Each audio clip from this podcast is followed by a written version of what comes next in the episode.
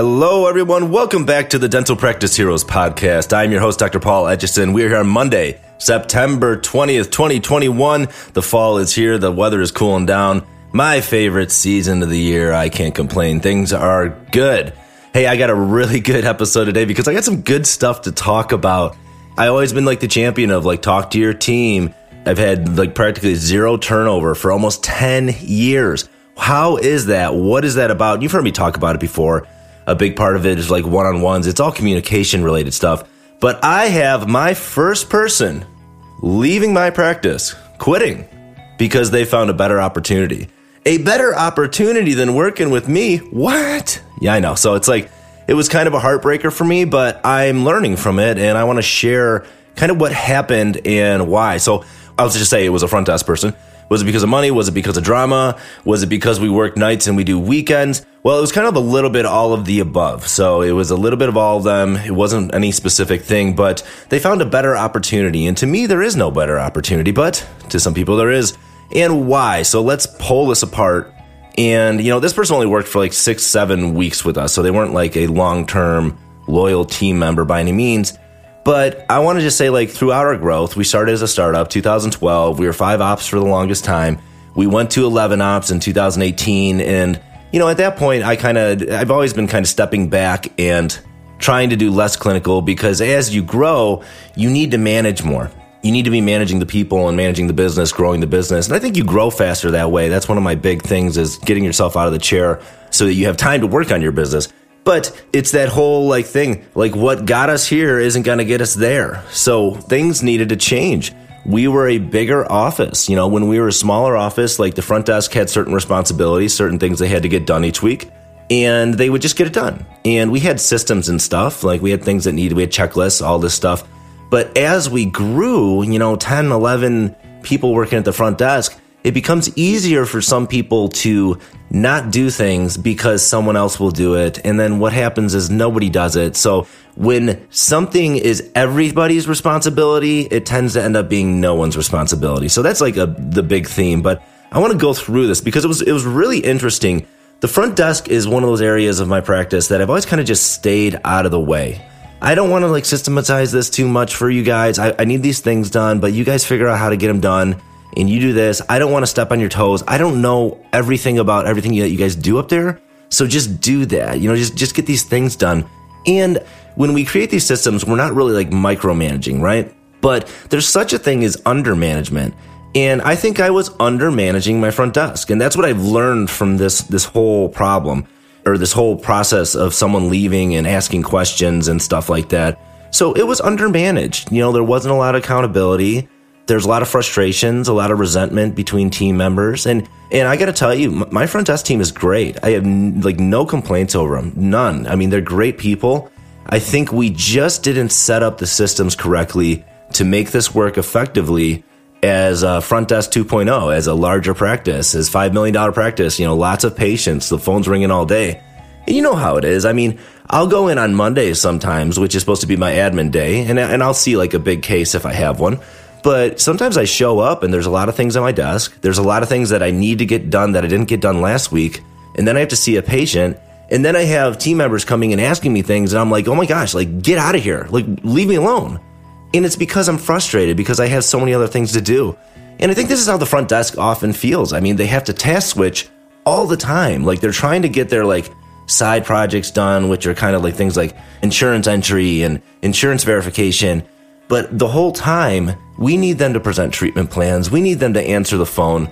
So it's like they're constantly trying to get these things done, but they can't get them done because they continually get interrupted. So, what were the complaints? What were the problems at my front desk?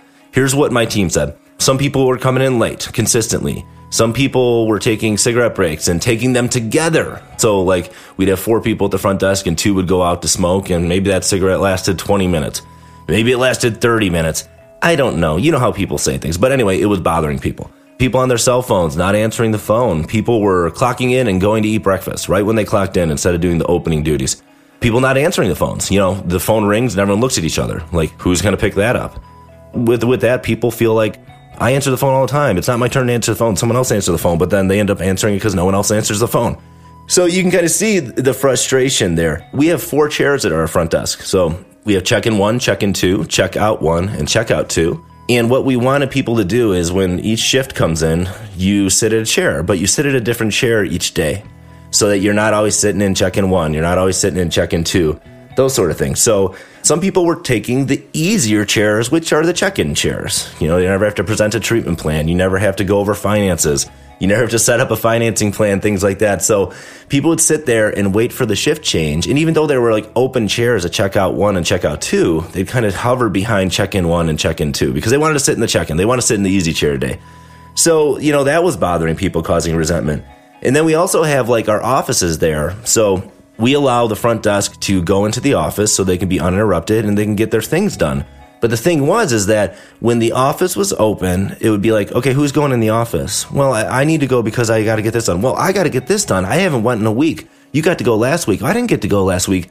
So this was creating resentment as well. So you, you can see how like our systems aren't set up to make it people work together well. And I know what you might be thinking. Oh, come on, guys. We're all adults. I know, you know, we're all adults and they're adults, but the fact of the matter is, is that it wasn't set up in a way that worked for people we would anticipate that adults would be able to figure this out, but it doesn't. It's just people get uh, frustrated, they get mad at each other, they don't say anything. It builds up, and then you know when we're frustrated and we think somebody, say like a coworker, like doesn't pull their part, our brain will find things. You know, we'll start to see things that will validate that perception, that experience. So it's just a spiral of almost crappy culture and. I don't think my practice has bad culture. I really don't. And I think don't think the front desk has bad culture, but we were having a little bit of a culture slip. So, last thing, when they would bring up issues with the front desk lead, nothing would change. What do you mean nothing would change? And, and, and someone even told me when they bring up issues with me, they don't change. And I'm like, you're out of your mind. What issues? I don't even know what the heck's going on up there. What are you talking about? But you know, I mean, this isn't this is not how I respond because I don't think you should respond defensively. You should listen and just say, okay, okay. But yeah, th- those were the things that were happening. So I don't blame them. I think it was time for a revamp, and I kind of want to tell you what we did. We had an all day meeting on Friday. It was planned anyway. This was our quarterly meeting. We do, we close down the practice. We meet from eight to one. We do a lot of training. We break up in groups, just kind of like reconnect. And then we go out together. We went up, went to a, like a local bar, got some lunch, drank and had fun until maybe 530. Everybody went home. It was a good time. It was a good team connection event. But what did we do about it? And, before I go into what we did, how did I find out all these things? I mean, one, it was spawned by somebody leaving, you know, someone giving their two weeks notice. But also, I sat down and I did one on ones and I asked people how things were going. Etch, why didn't you know about this earlier? Guess what? Etch got busy and stopped doing one on ones. Yeah. So the power of one on ones. So because I have gotten busy and I've, I've forgotten or stopped doing the one-on-ones. Now i'm losing a team member. Now i have to hire somebody in place and now i have to retrain somebody which my you know team is not that excited about training people ever because they're so busy.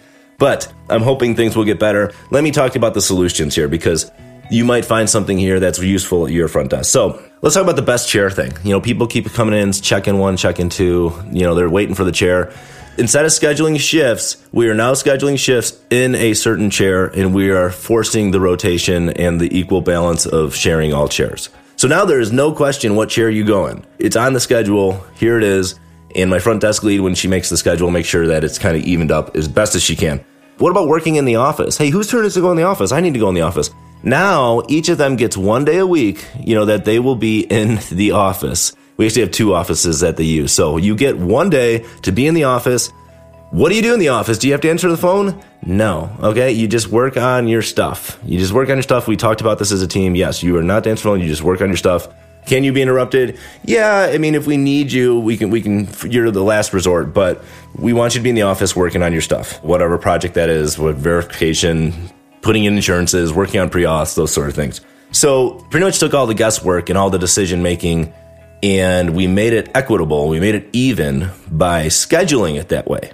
So there's no question of where you're supposed to be or who's supposed to be there, so there can no be no resentment. We we have checklists that people were doing. I looked at these checklists. These were created by my front desk team and, and my office manager, my front desk lead. And I, I just kind of felt personally, I said, you know, a lot of these aren't checkable things. Like for check in one, it would say greet patients and check them in. That's not a checkable thing. You know, that's not something you can check off. I mean, it's something you should be doing in a chair. So we changed these lists into focus and checklists. So everything on the checklist is is checkable. And, and, that was another issue that people said is that people aren't completing their checklists. The afternoon shift will come in and the morning shift didn't complete their checklist. Well, you know, Monday morning was really busy and we didn't have time to finish our checklist. So, what good are the checklists if we don't have to do them, right? And there was another thing that we had is we have treatment tracker. So, if you present a treatment plan, it goes into the tracker and then we're supposed to follow up on it. Well, there's no follow up getting done. So, you're starting to see this theme. There's no accountability here. People are just kind of doing whatever they please. So we created those systems for that, and then we had at the meeting, and this was it was it was a good conversation. I'm glad we had it, but we said, what are the expectations, guys? And I went through these things, and and I'm going to go through this pretty quick. But we said, you know, what time do we what do we do when we we get here? What do you mean? What do we do? I said, guys, what do we do? And I just involved everybody. Do we clock in and start doing the opening stuff, or do we clock in and we go eat breakfast? And they're like, well, we start doing the opening stuff. I'm like, okay, can we all agree on that's what we do? Okay, cool. So we agreed on it. What do we do when, when, when we leave? You know, when is my shift over? Do the checklists have to be completed? And we talked about, you know what, if you can't complete the checklist, you need to write something next to the thing you couldn't complete and tell the person that's taking your next spot. So if you couldn't get to something, you need to write why you couldn't and give it to the person that's coming in in the afternoon shift. So that checklist has to be complete. Everything has to be addressed or have an explanation of why you didn't do it. And if someone is consistently not doing it, please let me know because we will either try to shift the responsibilities differently if we need to, or I will address it with that person. What time do we get here? I mean, you know, well, what do you mean what time we get here? We get here at 6.30 in the morning. Well, what if we come at 6.35? Well, is that okay? Is, no, that's late. All right, guys, that's late. We all decided that's late. What if we get stuck by a train and we can't cross tracks and we get we have to be late because of, okay, well that's understandable. Well, what's too late? Well, as long as they don't do it too much. What's too much? Well, all the time. When is all the time? Let's get clear. Let's get black and white. And pretty much our solution for that was like, okay, if anyone is showing up late all the time, someone let me know about it. I will address it personally with that person. But we all agreed that we should be here at 6:30. When do we take lunch? When do we take cigarette breaks? Okay? You know, we get one cigarette break a shift. That's it. And you get one break if you're not a smoker per shift. And when we take a break, a cigarette break, or if we take a lunch, never ever ever should two people be leaving the front desk. So this is something we all agreed on. We set the expectations. We had another issue. People said when, when people screw some things up, they should be addressed. And what we were doing before is we would just post on our Slack page, our front desk page, and say, hey, gentle reminder when this happens, guys, we've got to do this. Okay, just remember this. And we, we decided as a team that that's okay to post that, but they would prefer that we come and talk to them directly about what they screwed up. And I said, okay, but I need you all to agree that you will not get defensive when we do so because this is what you guys want and this is what you're asking for. As far as like answering the phones, we have a hierarchy. This person is going to answer the phone every time it rings. If this person's on the phone, this person answers it. If this person, these two are on the phone, this person answers it. So there's no, it takes out all the guesswork. And I know it seems childish, but I promise you it's not. Now, we've been rolling this out for, yeah, a week now. So far, so good. But we're going to come back. We're going to reevaluate it. We're going to see what's working, and what's not and we're going to pivot should we need to. But this is what we needed at our front desk. And your desk front desk might not be as big as mine, but maybe you need this as well. Find out what is frustrating people and figure out a way so that it's not frustrating anymore. So that's kind of what we did. We went through, we created new systems and assigned seating and, and assigned people in the office or assigned them in a certain chair. And then we got really clear on what are the expectations for everybody? What are the rules?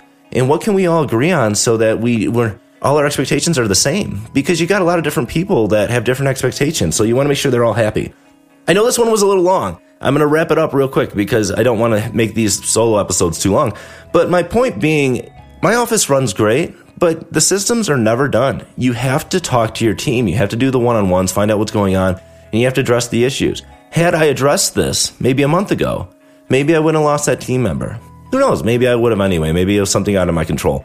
But, you know, I like to think that I have not been managing the front desk and I, I need to be a little bit more present in there. And, and I just kind of got busy. You know how it is. I'm busy doing cases, busy running a big practice. Things happen. But that doesn't mean that there's a problem that you can't solve. You can always solve these problems if you sit down, find out what the issues are, and you come up with solutions. You try them out, you reevaluate them, and you pivot that's my story. That's what's really going on in my practice right now. And I hope you guys find that helpful. I, I think you should look at your own front desk and kind of see if there's anything that rings true here that you can implement at yours. And hopefully that gave you a little insight into that my practice is not all a highlight reel. It's a very real place, and we have very real issues just like everybody else. All right, you guys have a great week, and we'll talk to you next time.